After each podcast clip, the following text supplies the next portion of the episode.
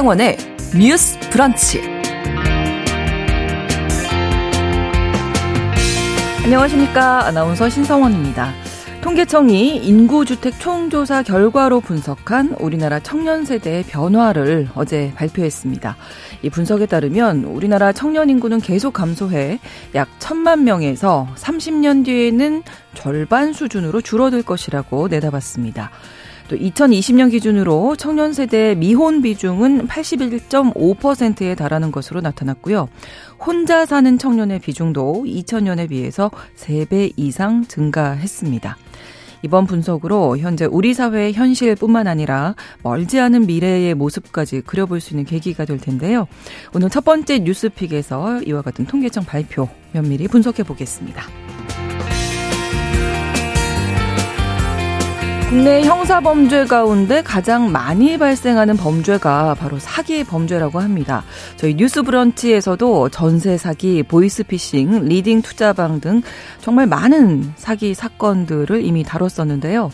최근 이 세상을 떠들썩하게 했던 전총조 사건 기억하시죠? 경찰 발표에 따르면 이로 인한 피해자 수 총 30명으로 규모는 35억 원에 달한다고 합니다. 오늘 서예진의 범죄연구소에서 이 사기 범죄 그 중에서도 대한민국을 뒤흔든 희대의 사기범들과 그 피해자들의 눈물에 대해서 되짚어보는 시간 마련했습니다. 11월 28일 화요일 신성원의 뉴스 브런치 문을 열겠습니다.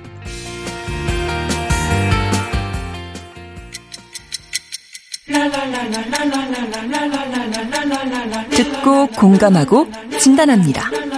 우리 사회를 바라보는 새로운 시선. 신성원의 뉴스 브런치 뉴스 픽.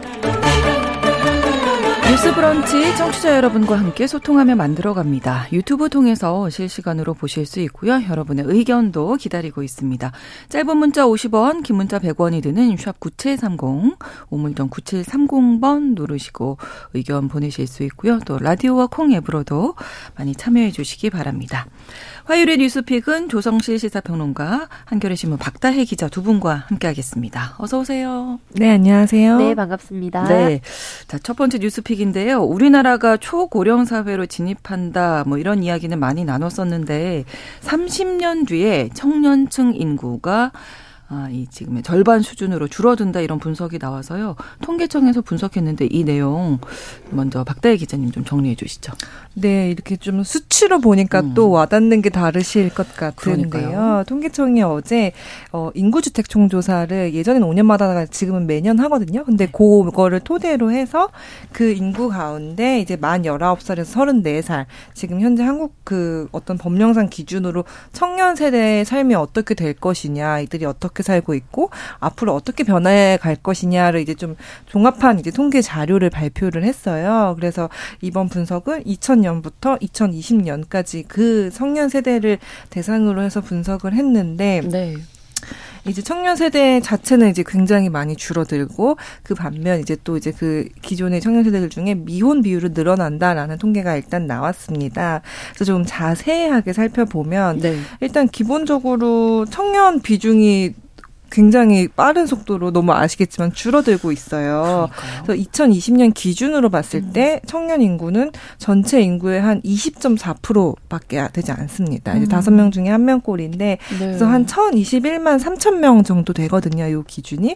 근데 이게 계속 지속적으로 줄어들고 있다 보니 이게 2050년에는 총 인구의 11%까지 떨어진다는 아. 관측이 나왔어요. 그 말인 즉슨 한 30년 만에 절반으로 줄어든다는 얘기죠. 그렇죠. 그래서 이제 아마 이 말씀하신 우리가 저희가 많이 얘기하는 저인구화의 음. 어떤 그런 걸 좀 실감할 수 있는 그런 통계가 아닌가 싶기는 한데요. 네. 그리고 청년 특성들이 좀 여러 가지가 나왔습니다. 그래서 그 중에 가장 아마 두드러지는 거는 아무래도 결혼을 하지 않는다라는 점인 것 같아요. 그래서 네. 2020년 기준으로 봤을 때 역시 청년 세대의 미혼 비중이 81.5%고 요거는 어차피 사실 뭐 20대를 포함한 거여가지고 훨씬 당연히 높을 수밖에 없는데 그렇죠. 통상 통상적으로 이제 우리가 평균적으로 결혼을 한다라고 보는 30대 초반, 음. 보통 한 30에서 34살 그렇게 봐도 미혼 네. 비중이 56.3%예요. 이게 절반은 이미 넘어선 음. 거죠. 네. 근데 이제 요것도 아마 계속해서 좀 계속 증가할 것으로 보이는 그런 좀 흐름이 나왔습니다. 그래서 아무래도 여러 가지 사회적 현상이랑 다 결부가 된 것 같아요. 이제 사실 내 몸 하나도 건사하기 힘든 시대다 보니 결혼이나 던가 애인이 있어도 애인이 있어도 굳이 뭐 결혼이라는 어떤 그런 사회적 제도를 따르는 거에 더 이상은 어떤 음. 압박감을 느끼지 않는 세대라는 건 이제 좀 확실해지는 것 같고 네. 그 제가 어제 안 그래도 퇴근하고 이게 유튜브에 EBS 다큐멘터리를 보다가 EBS에 이제 초저출생 다큐멘터리를 어, 이제 네. 올해 나온 게 있는데 거기 되게 재밌는 게 이 청년 혼자 사는 청년들이 좀 네. 늘어나면서 침대 사이즈가 커졌다는 거예요. 음. 그게 아. 어떤 얘기냐면, 네. 그러니까 왜 이렇게 언뜻 보면 그게 무슨 말이지라고 하실 텐데 혼자 있으면 좁은 침대에서 네, 그냥 될것 같다. 예, 뭐 싱글 침대 이런 거 하나 두고 살 법한데 그 말인즉슨 사실 어그 여러 측면이 있는데, 그러니까 혼자 사는 그 가구가 보통 예전에 결혼이 당연시하게 여길 때는 그게 되게 임시적인 상태이기 때문에 어차피 결혼하면 좋은 침구 큰 그렇죠. 침대 산다고 생각을 하는 경우가 음. 많아서 그냥 정말 아주 잠깐 이제 그냥 1인 침대를 두고 살았다면 이제 되게 많은 청년 가구들이 그거를 더 이상 임시적인 어. 상태로 생각하지 않는다는 거예요. 그냥 나는 뭐 애인이 있어도 앞으로 크게 뭐 음. 어떤 변수가 없으면 그냥 혼자 살 것 같은데 그럼 내가 지금 사는 공간에 최대한 질을 좀 높이자. 음. 그러면은 이제 침대도 조금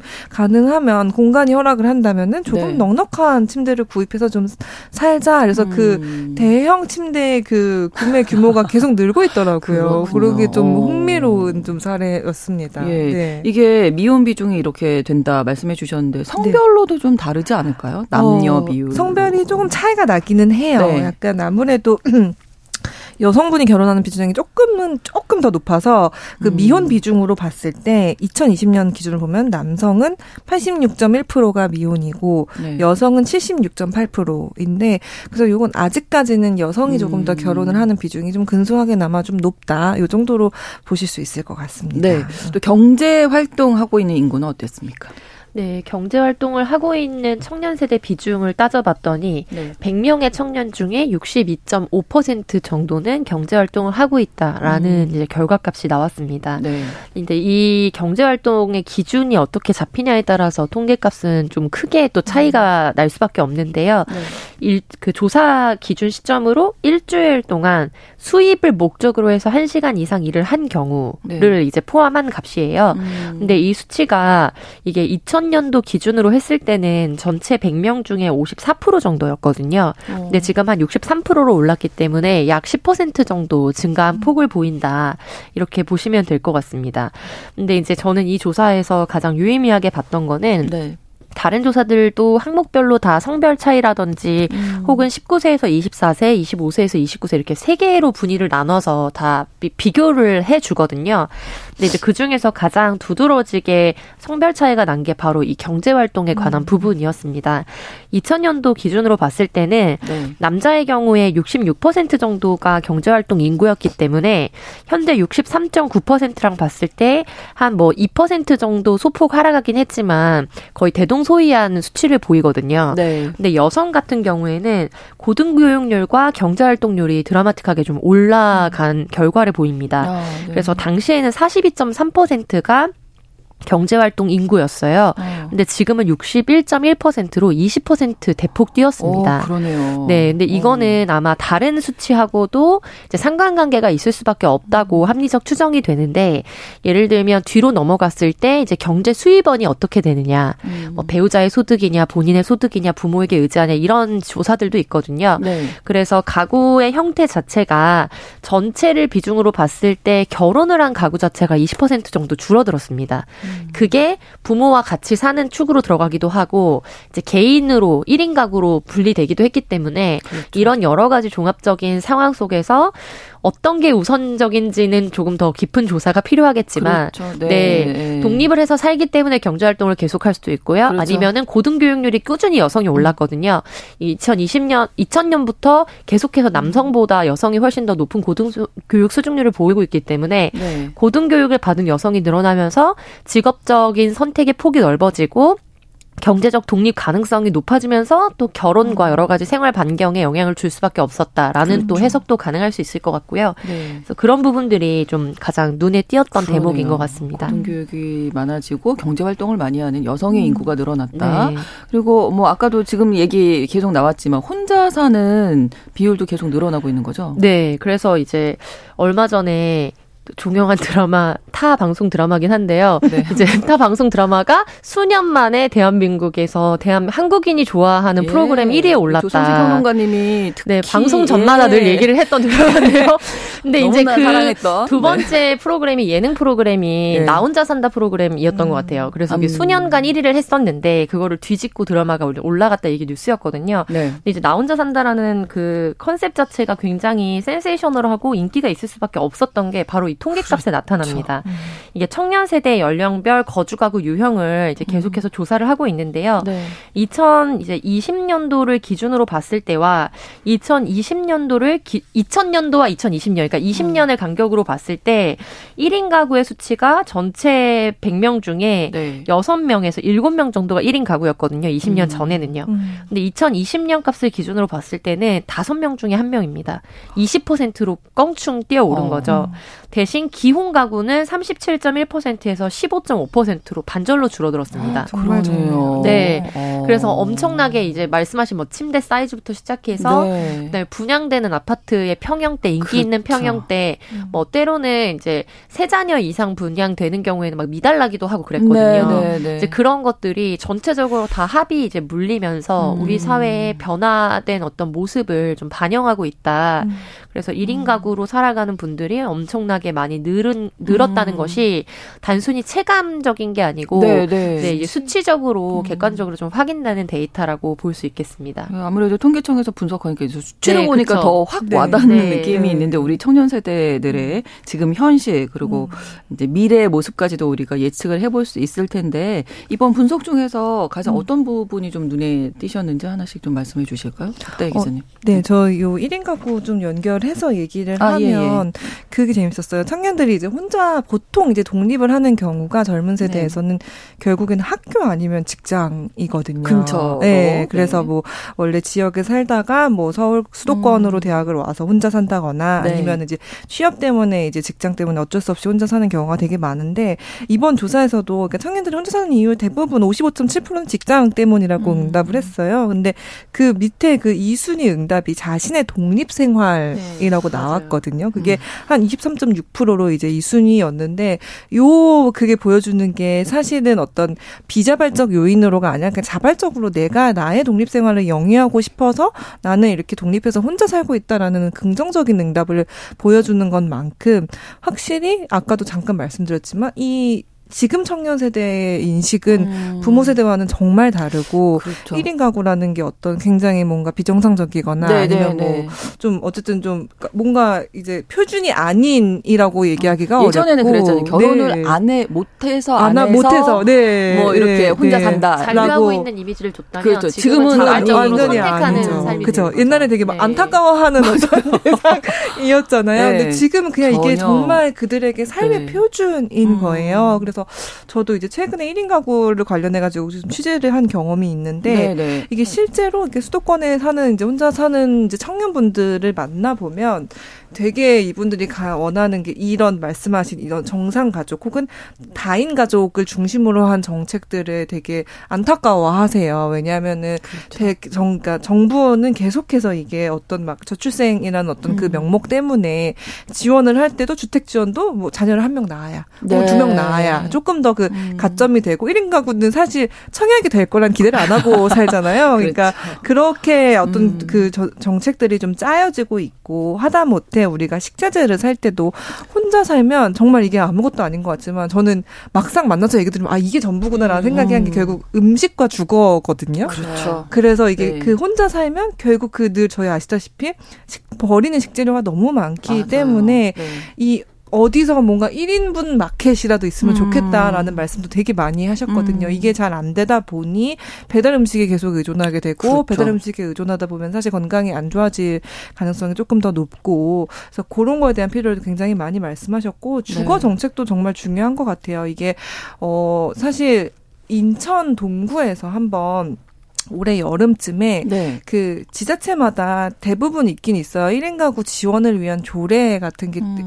어, 얼추 모든 지자체는 아니지만 그래도 얼추 많이 마련돼 있긴 네, 하 했거든요. 맞습니다. 근데 이제 인천 동구에서 그거를 한번 만들려다가 네. 실패를 했어요. 근데 그 실패를 한 이유가 한 의원이 이제 반대를 하면서 이렇게 1인 가구로 지원하면 저출생이 심화될 수 있다라고 이제 주장을 하신 거예요. 음. 근데 사실 전문가들은 그렇지 않다고 얘기를 하거든요. 실제 청년들이 체감하는 것도 마찬가지고 왜냐하면 내가 좀 여유가 있어야 내가 어느 정도 사는 게 좀 안정이 되고 마음도 좀 여유가 생겨야 뭐 나가서 내가 누굴 만날 이런 그렇죠. 그것도 생기는 네, 거잖아요. 네. 그리고 아무래도 가장 어떤 꼭 이게 결혼이라는 그런 어떤 형태 혹은 제도적으로 진입하는 거를 가장 꺼리는 이유 중에 또 하나는 사실 경제적인 이유도 분명히 그렇죠. 있는데 내가 나의 1인분의 생활을 하기도 힘든 상황에서 음. 어떻게 남을 누군가를 돌보거나 이제 책임을 져야 된다. 거는 너무 이제 부담스러워하는 네. 게 크단 말이죠. 그렇죠. 그래서 사실 전문가들도 어 1인 가구를 뭔가 지원하는 정책은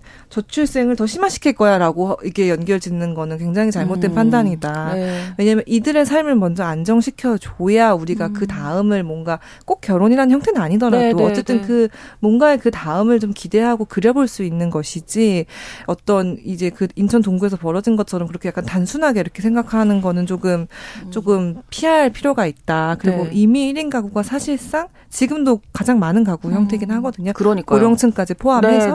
그리고 앞으로는 훨씬 늘어나 가지고 이게 모든 지자체에서 1인 가구가 가장 많을 음. 거란 그 관측이 이미 나왔단 말이죠. 그러니까 그렇죠. 우리가 이제 어떤 이 정책을 짤 때 주거 뭐 복지 어떤 음. 이런 식재료까지 하다못해 그것까지 네, 포함해서 네. 이런 개인을 중심으로 하는 정책을 다시 짜는 것도 음. 사회가 좀 고민을 해야 된다라는 음. 저는 생각이 강하게 듭니다. 그러니까 이런 통계청 네. 분석을 보면 음. 아 이렇게 이렇게 정말 우리 삶의 모습이 네, 바뀌고 바뀌었죠. 있는데 정책을 짤 때는 또 옛날 방식으로 네. 가구 중심이잖아요. 뭐든지 네, 그래서 백정민 님이 이렇게 네. 남겨주셨거든요. 발등에 불 떨어진 것처럼 우리나라의 미래가 걱정이 되는데 음. 정부에서 내놓고 있는 인구 증가 정책이 속도를 못 따라가는 것 같습니다. 네. 이렇게 남겨주셨고요. 또 7098번으로 저희 아이들 30대 중반 둘 다 간호사인데 음. 아이들도 직장 때문에 모두 나가서 혼자 살고 있습니다. 결혼은 음. 하고 싶지 않고 음. 그냥 연애만 하고 비혼주의로 남고 싶다네요. 하시는 부분에 좀 걱정하시는 어머님의 마음이 네, 네. 느껴집니다. 이해가 돼. 네, 네, 네. 네, 저는 이번 조사에서 가장 좀 뇌리에 박혔던 수치는 음. 1990년대에는 1990년을 시점으로 봤을 때 네. 청년 세대 인구 비중이 31.9%였어요. 음. 그러면 3명 중에 1명이 20대에서 30 20세에서 35세 사이였다는 네. 겁니다. 그러면 이제 전체적인 그래프가 이제 머리에 윤곽이 나오시잖아요. 그렇죠. 그러니까 그 당시에 하이틴 드라마부터 시작해서 아, 네 질투 막 이런 드라마들 있잖아요. 그 당시 90년대 청춘 스타들이 나왔던 그렇죠. 네, 흥행을 할 수밖에 없었습니다. 그렇죠. 여전히 레전드로 네. 네 30년 전에. 근데 그럴 수밖에 없는 게 네. 저는 이제 대중 매체와 음. 정치가 굉장히 연관이 있다고 생각을 하는데 음. 왜냐면은 시대적인 어떤 트렌드나 그런 것들을 반영을 하, 해야 사람들이 많은 부분이 유사하고 약간의 판타지가 있어야 몰입이 되는 거거든요. 그렇죠. 이제 그런 측면에서 청년들이 부각되고 청년들의 그런 뭐 설레임, 좌절, 음. 꿈 이런 것들이 뭔가 부각되는 게 90년대 정서였다면 네. 2050년으로 가면요. 청년 네. 세대 인구 비중이 11%입니다. 그러니까 이거는 11%는 네. 좀 너무 충격적이에요. 근데 이게 30%에서 11%로 주는 게 3분의 1밖에 안 되는 것 같잖아요. 네. 근데 부양 지수로 보시면은 이게 곱절의 개념이 되는 거거든요. 음. 그러니까 20세에서 35세가 한 명이고 나머지 네. 세대가 밑에 돈을 안 벌고 부양을 해줘야 되는 세대고 약간 중년 장년이 있지만 노년층까지도 음. 확대가 되면은 그럼 뭐 대략적으로 1대1로 뭐 잡았다 그러면은 11%는 여기가 한 명인데 나머지 세대가 9명인 거예요. 그렇죠. 그래서 1대 9가 되는 겁니다. 1대 2에서 1대 9가 되는 거기 때문에 음. 이거는 엄청나게 드라마틱한 변화고 음. 이제 그런 측면에서 봤을 때 정치가 무엇을 말해야 하는가. 네, 네. 여기 지금 말씀하신 거랑 맥락은 같은데요. 그러니까 결국에 우리가 정치라고 하면은 아, 지금 저희 들어오기 전에도 속보 나왔던 거 보면은 누가 어떤 의원이 어디에 출마하고 무슨 음. 공천을 받고 어떤 내막이 있고 정당 안에서 어떤 불협화음이 있고 그리고 뭐 이런 방식의 누가 무엇을 말했는가에 굉장히 초점이 맞춰져 있어서 음. 어, 나는 우리 지역구 의원 이름도 모르는데 아니면은 아, 그 사람이랑 그 사람이랑 어떤 관계인지 모르는데라고 여의도 정가에 대한 뭔가 그런 빠삭한 정보가 없으면 정치적으로 본인이 문외한이라고 착각하게 되는 경우가 되게 음. 많거든요. 네, 네. 근데 이제 그럴 수밖에 없었던 게 기존에는 어, 기본적인 돌봄의 영역을 가구에서 다 해결을 했습니다. 그렇죠. 그 역할을 주로 엄마라는 이름의 사람들이 했죠. 음. 물론 이제 경제적인 부양은 아빠 하는 경우가 많았지만 모든 대다수의 가정에서 그렇듯 이제 엄마가 시부모도 부양하고 자기 친정 음. 부모는 부양하지 못해서 슬퍼하고 그리고 자식과 남편을 부양하고 그러다가 시대가 조금 지나면서 맞벌이하는 엄마에 대한 여성상이 또 되게 많이 나왔고요. 그리고 비혼인 여성의 경우에는 결국 결국에 결혼한 자녀들을 대표해서 또다시 노년에 부모를 부양하는 모델이 우리 너무 익숙한 음, 모델이잖아요. 그렇죠. 그런데 이제는 더 이상 그게 통용되지 않는 시대가 되는 겁니다. 그렇죠. 그러면 결국에는 가정이 했던 이 돌봄과 부양의 영역 그야말로 수신의 영역이죠. 몸을 네. 돌보고 음. 수신과 재가의 영역 자체를 정부가 음. 정책적인 어떤 안전지대를 만들어서 안전망으로 해줘야 되는데 네. 그렇다면은 그야말로 생활 밀착형인 기존의 지방자치 영역에서 할 거라고 생각했던 음. 영역에 대한 정책적 이슈가 법제적으로 위상이 높아져서 음. 국가적인 패러다임으로 설계가 돼야 되는 거거든요. 네, 네. 네 그렇게 나이테가 음. 새롭게 생기는 시점에 지금 우리가 서 있고 음. 근데 그런 측면에서 그런 국회가 그 부분에서 얼마만큼의 이런 1인 가구나 이런 청년 세대들의 현재적인 문제를 대변하고 있는가. 음. 이제 그런 문제가 저는 공이 지금 뭐 국민의힘이라든지 또 정의당이라든지 뭐 민주당도 물론 그렇지만 특히 국민의힘과 정의당에서 나오고 있는 분당 논란. 음. 그래서 새롭게 창당될 것이다라고 하는 논란에서 네. 뭐 예를 들면 이준석 대표 전 대표와 류호정 의원이 굉장히 결이 달라 보이지만 그 안에서 겪고 있는 그 싸움의 패러다임은 같거든요. 세대 간의 격차입니다. 그러니까 네. 당내에서 어, 이 세대를 대변하는 것을 어떻게 할 것인가에 대한 공통적인 문제의식을 가지고 있기 때문에 네. 이건 민주당에서도 사실 대표 주자가 될 수 있을 만한 한 사람이 튀어나오지 않았기 때문이지 음. 수면 아래에 있는 문제고요. 그래서 이런 부분에 있어서 이제 정책적인 문제는 결국에 정치가 담보하는 거고 네. 정치를 한다는 거는 너무 원론적인 이야기지만 다수의 사람들이 관심을 가져야 가능한 거거든요. 그렇죠. 네, 그런 측면에서 이제 우리 프로처럼 우리 프로처럼 이렇게 생활 밀착형의 정책적인 담론을 다뤄주는 프로그램이 예. 굉장히 예. 의미가 있다. 왜냐면 요즘 정치평론 저희 프로그램의 목적까지 예. 나왔습니다. 네. 아, 평, 처음에 생각하고 들어온 건 아닌데 얘기하다 보니까 네네. 정치에 관심을 갖고 싶다라고 말씀하시는 1인 가구 청년들이 되게 많아요. 예. 그런데 맞습니다. 뭘 봐야 될지를 모르겠다는 거예요. 음. 왜냐하면 이제 보, 통 정치나 이런 걸 다루는 프로그램들이 음. 다 이제 공천과 관련된 거, 네, 뭐 그다음에 뭐 정쟁 네, 그런 관련된 경쟁과 관련된 사안들을 음. 많이 다루기 때문에 네. 근데 이제 시사나 정치 평론 하시는 분들과 이제 사석에서 만나서 얘기할 때 공통적으로 나온 주제는 이틀 길면 일주일 못 가서 휘발될 이 이야기를 음, 음, 온 맞아. 방송이 다 달라붙고 본인도 거기에 기여해서 계속해서 새로운 뉴스를 만들어내는 거에 대한 피로감을 많이 호소를 하거든요. 그렇죠. 음. 사실 네. 지금 오늘 나누고 있는 이 이야기 청년 인구가 이렇게 절반으로 준다. 30년 후에. 거죠. 30%에서 10%의 비율로 준다. 그럼 맞아요. 지금 정말 어떤 정책을 세우느냐가 정말 중요한 문제 아닙니까? 정말 뭐, 공백이 있다고 그렇죠. 생각해요. 약간 서원의 네. 자식을 보내느냐, 저는 음. 그렇게 생각하거든요. 서원의 자녀를 음. 보내느냐, 아니면 이화 학당이나 배제 학당의 자녀를 단발시켜서 보내느냐의 어떤 기로에 네. 뭐 이렇게 올해다 이렇게 말할 수는 없지만 그렇죠. 지금 우리가 겪고 있는 이 세대의 격변의 이 시기는 네. 사실은 거기에 준하는 약간 음. 어떤 세대적 변화의 시점이다 이런 말씀을 이 연사 목록을 찍어서 네. 네. 그러니까 전체적으로 가족의 형태를 이제 결혼 안에만 묶지 말고 네, 네. 뭐 다양한 형태로 네. 뭐 비혼 출산 뭐 이런 것들에 대해서도 젊은이들 설문조사 해보면 높아요. 뭐 괜찮다 네. 이렇게 생각하거든요. 네, 생각이 많이 바뀌고 있다는 걸 맞습니다. 누구보다 정치하시는 분들이 좀 인식하셔야 하지 않을까. 네. 이 가족 제도에 대해서는 정말 그 지금 말씀 쭉 말씀해주신 이 정치권과 이 현재 막 가족을 구성할 음. 수 있는 음. 그리고 그거를 막 앞에 놓여 있는 청년들 간의 괴리가 정, 말 크거든요. 그렇죠. 그래서 요 문제는 음. 한번 저희 2부에서 조금만 더 네, 네, 짚어보는 네, 네, 것으로. 네, 잠시 후 2부에서 계속 이야기 나누겠습니다. 11시 30분부터 일부 지역에서는 해당 지역 방송 보내드립니다.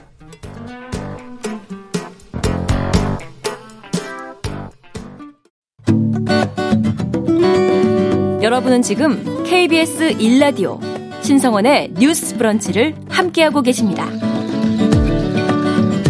청년 인구가 30년 뒤에 절반 수준으로 줄어든다. 뭐 전체 11% 이런 이야기 조금 음 무서운데요. 무섭네요. 어떻게 네. 보면 예, 네. 우리가 수치로 이야기하니까 더확 음. 와닿는 것 같고 뭐 정치 이야기 말씀해 주셨지만 음. 정말 정책을 지금부터 차근차근 잘 만들어 음. 나가야 미래를 음. 대비할 수 있겠구나 네. 이런 생각이 들어서 맞습니다. 박다희 기자님. 네. 네. 그리고 아마 제 예상으로는 통계청이 예상한 것보다 빨리 진행될 음, 거예요. 음, 인구 변화는 늘 통계청이 내놓은 것보다 훨씬 빨리 그렇죠. 진행되고 있거든요. 근데 네. 그 말인 즉슨 정말 청년 세대는 음. 의식과 가치관이 기존이랑 다르다는 그렇죠. 얘기예요. 그리고 네.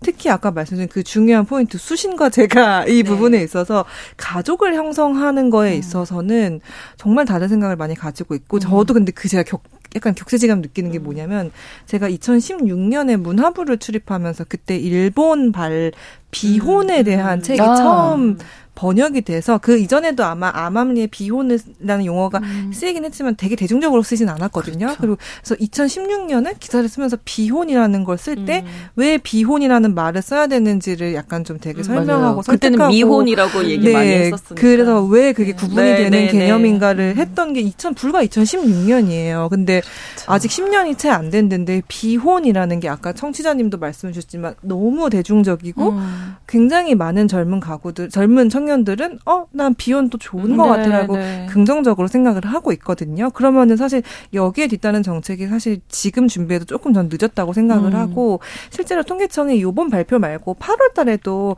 이 청년 의식 변화 조사를 한번 발표를 한 적이 있어요. 네. 근데 네. 거기를 보면 사실 정말 결혼에 긍정적인 청년은 36%밖에 안 돼요. 그러니까 10명 중 한 3명 정도밖에 안 되고 사실 그 결혼을 한다고 해도 53.5%는 자녀는 없어도 된다라고 음. 하는 생각이고 반대로 내가 굳이 이런 어떤 제도적으로 결혼이라는 제도를 묶이지 않아도 나는 아이는 낳고 싶어. 음. 내가 사랑하는 사람과 아이는 낳을 수 있을 것 같아라고 생각하는 그 동의율, 비혼 출산 동의율 같은 경우에는 지난해 기준 39.6%까지 올랐어요. 요 예. 39.6%가 결혼의 긍정적인 비율이 36.4%잖아요. 음. 이게 더 높, 높은 네, 거예요. 그 어. 말인 즉슨 어, 더 이상 이제 우리는 이런 법적 제도적으로 묶이지 않아도 음. 얼마든지 우리는 사회적 가족을 구성할 수 있고 그럴 의향도 있고 그럴 준비도 돼 있다라는 의미거든요. 근데 한국은 유달리 이 옛날에 이 유교 가부장 문화가 남아 있다 보니 늘 이 법적인 틀 안에서 우린 안전한 혼인과 가정을 음. 이뤄야 된다라는 그게 강박이 굉장히 있는 있는 나라고 그게 정치권에도 똑같이 투영이 되고 있고요. 그래서 말은 저출생을 하지만 되게 네. 많은 전문가들이 이미 한국의 저출생을 해결하는 가장 효과적이고 그, 그나마 정말 효과를 볼 수 있는 정책이 비혼 출산을 허용하는 거라고 음. 많이 말하고 있지만 이게 잘 반영은 안 되거든요. 음. 근데 이게 그래서 실제로 한국의 비혼 출산 비율은 아마 대부분 아마 한부모나 아니면 미혼모 중심으로 해서 2%밖에 안 돼요. 네. 근데 이게 사실 OECD 평균은 40%고 음. 우리가 소위 생활동반자법이 있는 나라로 알고 있는 프랑스 같은 경우는 62%에 달하거든요. 음. 네. 그래서 저도 이제 외국에 이런 사례들 취재를 나가면 사실 저 얼마 전에 이제 호주를 갔다 왔을 때도 그들이 결혼 정확한 메리지 결혼 관계인지 아니면 음. 파트너십인지 이런 걸 굉장히 구분해서 아, 정확하게 네. 구분해서 네. 이제 밝히고 그래서 되게 좀 조심스러워요. 그러니까 함부로 남편이라고 아, 하지 않고 어쨌든 아, 파트너라고 네. 이제 묻는 경우도 있고 음. 그들에게도 막 이런 거를 물어보면 사실은 그러니까 애정에 기반한 어떤 이 관계를 그냥 유지를 하다가 사실 오히려 그럴 때 아이가 생기면 네. 아 그때 어 그럼 우리 조금 더 책임 서로 책임지는 관계 로 가자. 그럼 우리 결혼하자라는 그 단계로 간다는 거예요. 음. 그래서 그 아이를 계기로 오히려 결혼을 할 수도 있고 그 뭐그 그 전에는 뭐 좀 자유로운 파트너 관계를 유지할 수도 있고 그러니까 음. 굉장히 우리가 가족을 구성하는 정말 다양한 방법이 있는데 그거를 우리가 좀 더 유연하게 고민할 때가 되지 음. 않았나. 그게 네. 이 인구 정책에 되게 좀 중요한 키가 되지 않을까 저는 네. 그런 생각도 듭니다. 바뀐 패러다임을 인정하는 것부터 시작해야 네. 하지 않을까 않을까 싶고요. 저희가 이 이야기는 뭐한 시간 얘기해도 모자랄 것 같아서 그 정말 중요한 얘기라고 음. 아까 그 네. 평론가님이 얘기해 주셨지만 한번 좀 심도 깊게 좀 네. 다루도록 네. 하도록 하겠습니다. 저희 두 번째 아이템이 좀 있어서요. 뉴스픽인데 이 아파트에 살고 있는 주민들의 관리비가 이제 경비원들의 임금으로 나가게 되는데 요게 온전히 경비원 분들에게 나가고 있는지 이 문제를 짚어보려고 하거든요. 일단 이 경비원, 청소 노동자 이분들은 근무 형태가 간접 고용 형태인 거죠. 맞습니다. 잘 아시고 그 중간에 용역 업체가 예. 하나 껴 있고 그 가끔 엘리베이터에서 아마 관리사무소 공지 보시면은 음. 매년 용역 업체랑 계약을 이 해당 업체랑 또 할 것이냐 말 것이냐 이런 공지들 붙어 있는 거 보셨을 맞아요. 거예요. 네. 그래서 용역 업체랑 하다 보니 이분들이 우리가 관리비를 낸다고 해서 그걸 모두 임금으로 받느냐 저희는 잘 모릅니다. 그게 그대로 가는지. 왜냐면은 음. 그 중간에 낀 용역 업체가 얼마를 수수료 형태로 떼가는지 이런 거를 알기가 좀 어려운 형태고 용역 업체에서 일하다 보니까 대부분 안정된 고용을 한다기보다는 음. 짧게는 3개월, 많아도 이제 보통 저희가 1년이라면 퇴직금을 받잖아요. 그럼 한 그렇죠. 11개월까지 일하는 걸로 계약을 하는 경우도 많거든요. 음. 뭐 그렇게 짧은 기간 계약해서 계약하고 해고하고 계약하고 해고하고 약간 이런 어떤 간접 고용인데 단점이 굉장히 부각되는 고용 형태를 지니신 분들이 많습니다. 네. 네. 그러니까 노동자 분들이 계약을 그 하실 때 내 어, 임금이 원래 어떻게 돼 있는데 뭐 수수료는 음. 얼마 떼고 이런 거를 처음부터 모르나요? 네. 알아야 되는 거 아닌가요? 그러니까 현재 현행법상으로는 네. 그렇게 파악할 수가 없는 구조인 거죠. 근데 아. 이게 원래부터 그랬던 건 아니고요. 저희가 네. IMF를 겪으면서 IMF의 타겟법으로 음. 이제 파견법이라는 것이 새롭게 음, 네. 뭐 제정이 됐고 그거에 산하에서 나오게 된 게 이제 가불병정 형태로 사실은 음. 이제 나오게 된 거거든요. 네. 근데 이제 그러다 보니까 근로기준법 상에는 중간 착취라는 형태의 이런 착취를 하지 못하도록 규정하고 있습니다. 그런데 파견법의 근거 저촉을 받는 이제 근로자들 입장에서는 네. 그러면은 이른바 원청이라고 할까요? 그럼 원청에서 최종적으로 내 개인을 위해서 받게 된 돈이 얼마고 네. 당신들의 회사가 얼마의 이런 파견 업체로서의 수수료를 가져가느냐라고 음. 파견법상 물어볼 수 있는데 실질적으로 그걸 아는 사람도 없고 그렇죠. 그렇게 했을 때는 이렇게 막 3개월, 6개월씩 단기 계약을 하고 있는 사람 입장에서 당연히 불이익을 네. 입을 수밖에 네. 없고요.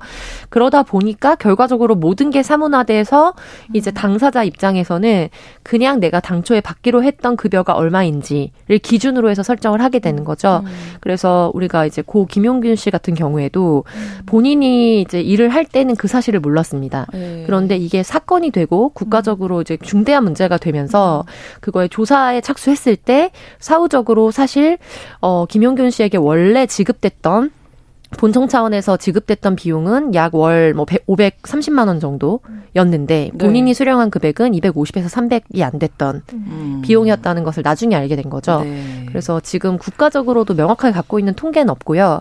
다만 이제 용역을 줘서 뭐 노동학회나 이런 데에서 추산을 한 비용이 있는데 1인당 평균 10만 원 정도.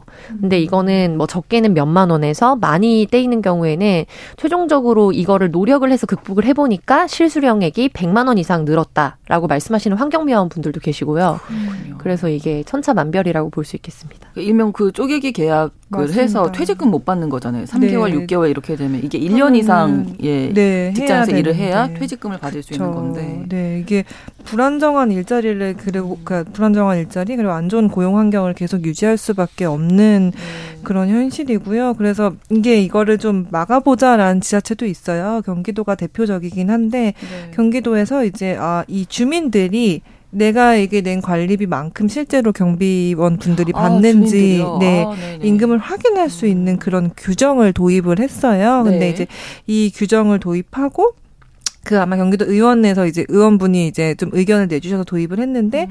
실제로 사실 아파트에서 조금 관리 규약에 잘 반영이 되고 그거는 근데 아파트 주민분들도 좀 관심을 가져야 될것 그렇죠. 같아요. 왜냐하면 또 경비원분들의 처우가 좋아져야 우리 아파트가 더 깨끗하고 네 안전한 네네. 단지가 되는 거니까요. 네. 그래서 그런 거에 조금 더 관심을 가질 필요가 음. 있고 이게 조금 더더 더 많은 지자체로 좀 퍼졌으면 아까 음. 말씀하신 그런 쪼개기 계약도 부산에서 조사한 거에 따르면 10명 중 7명이 3개월씩만 일하신다는 아. 거예요. 그러니까 이런 게 좀 지자체의 어떤 표준으로 자리 잡으면 좋겠다라는 네. 그런 생각이 듭니다. 국회 네. 이야기가 또 나올 수밖에 없는데 이제 중간 네. 착취 방지법이 발의는 돼 있는데 지금 논의가 전혀 안 되고 있는 상황인 거죠. 네, 맞습니다.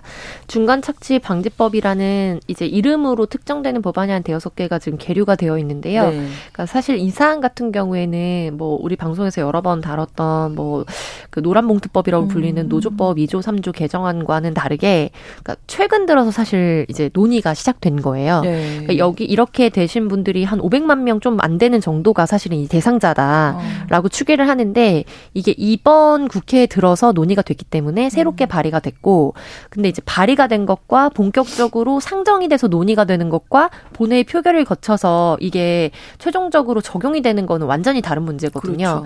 근데 지금은 발의만 된 상황입니다. 그리고 음. 본격적으로 사실 논의가 시작되지도 않았고요.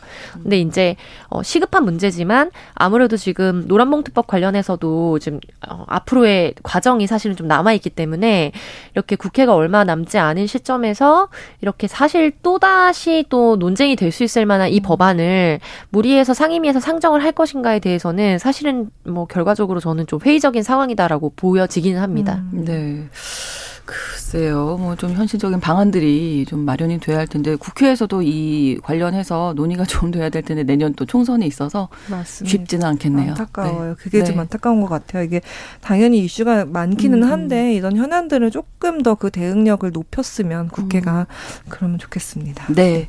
자, 화요일의 뉴스픽은 여기에서 마무리하겠습니다. 조성실 시사평론가 한겨레 신문 박다혜 기자 두 분과 함께 이야기 나눴습니다. 고맙습니다. 감사합니다. 수고하셨습니다. 신성원의 뉴스 브런치는 여러분과 함께합니다.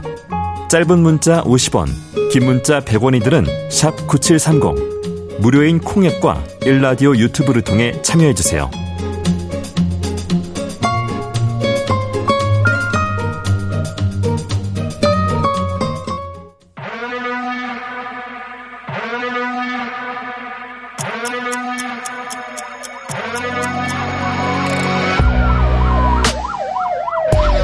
범죄를 통해 우리 사회의 이면을 살펴본다.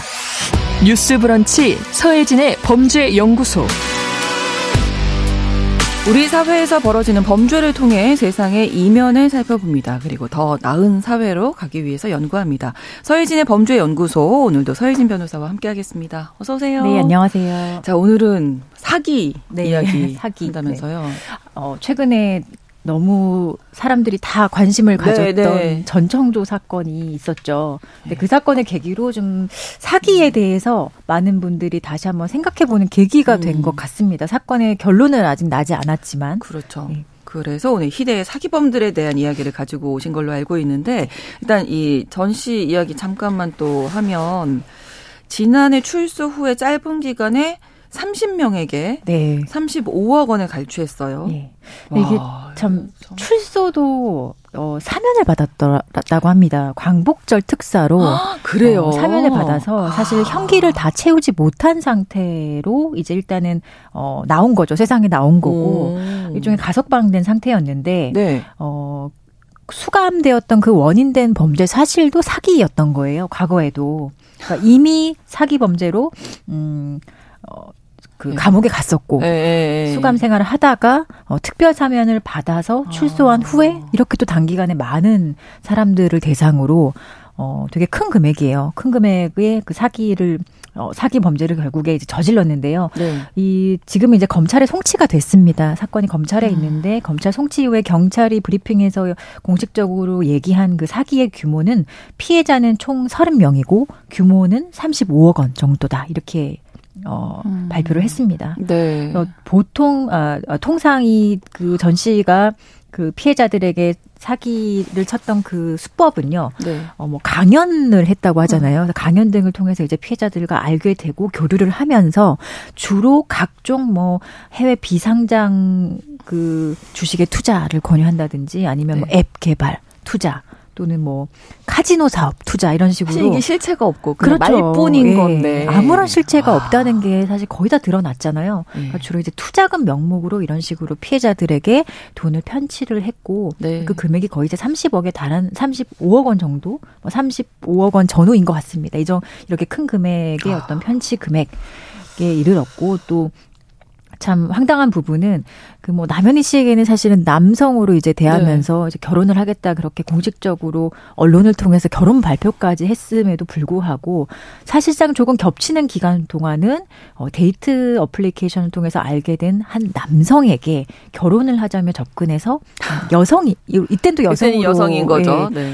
어 결국에 수천만 원을 또 이 남성에게 일종의 혼인 빙자를 어그 수법을 삼아서 수천만 원을 편취를 한 겁니다. 와. 네. 근데 뭐 이런 아, 이건 되게 황당한 수법인 것 같아요. 네. 사기는 세계 사실 우리나라에 되게 많기 때문에 네. 여러 종류의 사기 수법도 있고 또 정말로 사기도 사실 정말 마약과 같이 끊을 수 없는 아. 경우도 많거든요. 보면 재범률도 상당히 아. 높고요. 네. 근데 이런 식으로 뭔가 자신의 성별을 바꿔가면서 네. 여성인 것처럼 행세하면서 남성에게 결혼을 음. 어 그 빙자하면서 네네, 사기를 친다거나 네네. 아니면 또 남성인 것처럼 행세하면서 여성에게 어 결혼을 접 결혼을 하자면서 접근하는 이런 식의 사기 그 수법은 되게 좀 특이한 것 같습니다. 음. 되게 기괴하기도 하죠. 우리가 그렇죠. 봤을 때는 네. 실제로 뭐 결혼도 했던 걸로 알려져 있고 2018년에는 여성과 결혼식을 올렸고 20년에는 남성과 혼인 신고도 했다라고 해서 정말 사실 결혼은 네.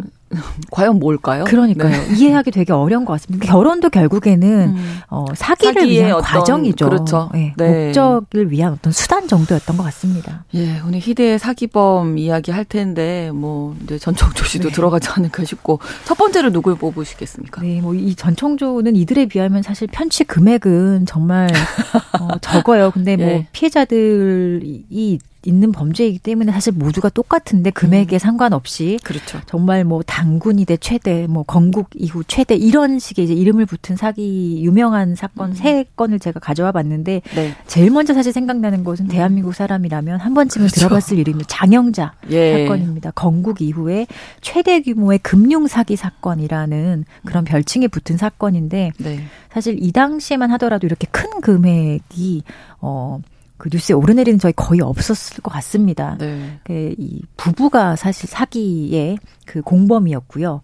어, 중앙정보부 차장을 지낸 남편이 이제 권력이 있기 때문에 이런 그렇죠. 권력을 배경으로 네. 가능했던 거기도 합니다. 그래서 정치적인 이슈와 함께 맞물려서 단순 금융사 사기 사건이 아닌 어떤 정치적인 문제로도 이제 불거졌었고 네. 어, 연루된 사람들도 이제 그런 분들이 많았기 때문에 더 관심의 대상이 됐었습니다. 네. 이 장영자의 사기 수법은 사실은 뭐 지금은 과연 가능할지 모르겠어요. 지금은 좀 어려울 것 같아요. 예, 그 금융 실명제 이전에 그렇죠. 있었던 거기 때문에 사실 거의 다 차명 거래를 했었고 음. 이 사건 때문에 사실 금융 실명제에 대해서 우리가 정말 진지하게 고민을 하고 결국에 이제 도입할 수 있었던 거기도 한데요.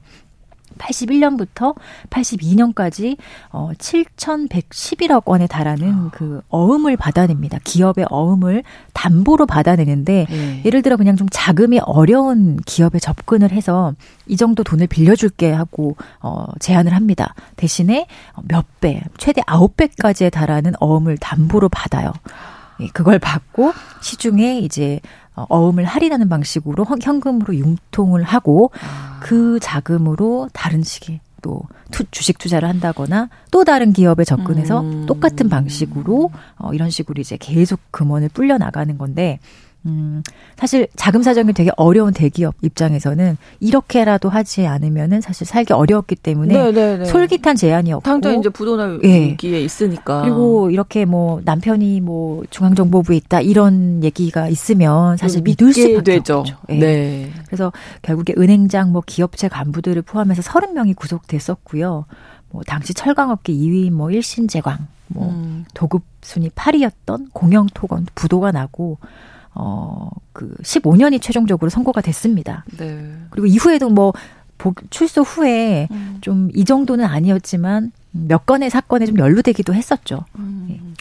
그렇습니다. 다 건국 이후 최대 규모 건국 이후 사건 네. 장영자 사건이었고요. 또 누가 있었나요? 단군 이래 최대 사기꾼이라는 별칭이 붙었네요. 주수도에 다 아실 아, 겁니다. 네. 제2그룹이라고 하면 다 아실 텐데. 예. 네, 네. 일종의 다단계입니다. 정말 전형적인 다단계고 음. 예. 네, 뭐참 많은 분들이 이 사건으로 피해를 봤었죠. 네. 음. 정말 각기 다른 곳에서 자살한 사람들이 네. 이제 발생했는데 이제 쫓아 쫓아 가보니까 이 제2그룹 네, 주수도가 예, 예, 원인이었다는 예. 거죠. 네. 그 2000년 무렵부터 이 제2그룹을 설립해서 회원들을 모았거든요. 근데 회원을 한 10단계 정도로 나누고 상위 회원으로 갈수록 돈을 더 많이 가져가는 음. 방식이었는데 근데 당시에 이 무려 이 제2그룹의 회원 수가 35만 명이었다고 해요. 그리고 와. 매출이 연 매출이 2조 원대면 사실 어마어마하잖아요. 그러네요. 그리고 다단계 기업이긴 하지만 뭐 마트와 백화점 이런 계열사만 음. 20곳이었고 가맹점도 3천여 정도의 달아였다고 합니다. 네. 근데 결국에는 이제 그 설립 3년 만에 이런 식의 다단계에는 이제 한계에 다다르게 됐고 결국에 많은 피해자가 생겼고 이 음. 피해자들의 그 피해 금액을 취합해 보니 거의 뭐 2조 원대 예, 다 달았, 달았, 다달았다고 합니다. 엄청난 네. 금액이죠. 상상하기도 어려운 금액인데. 네. 2007년에 징역 12년이 확정이 됐고요. 주수도가. 네. 그리고 어그 14, 옥중에서 네. 2013년도에 수감 중에 그 측근들을 통해 또 1,100억여 원의 그 사기 아. 이런 거를 사기 행각을 벌였다가 감옥에 있을 때요. 예. 그러니까 저 아. 이런 식의 그 전형적인 어떤 사기 범죄를 범하는 사람들은 사실 굳이 밖에 있지 않아도 그러네요. 수감 중에도 가능하다는 오. 겁니다. 그래서 2020년에 이제 징역 10년이 이제 추가로 선고가 된 상태입니다. 아, 대단합니다.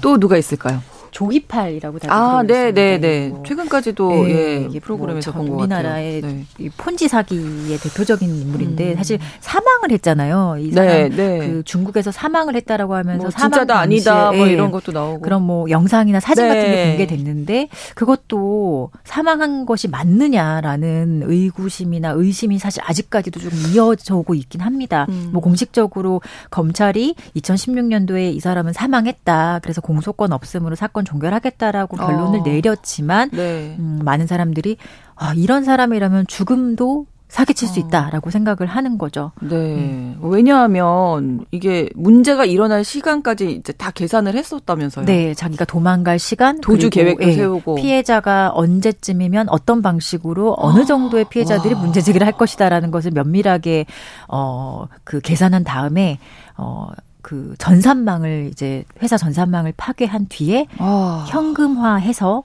개인 자산을 가지고 본인만 빠져나간 네, 거잖아요. 중국으로 도주를 한 겁니다.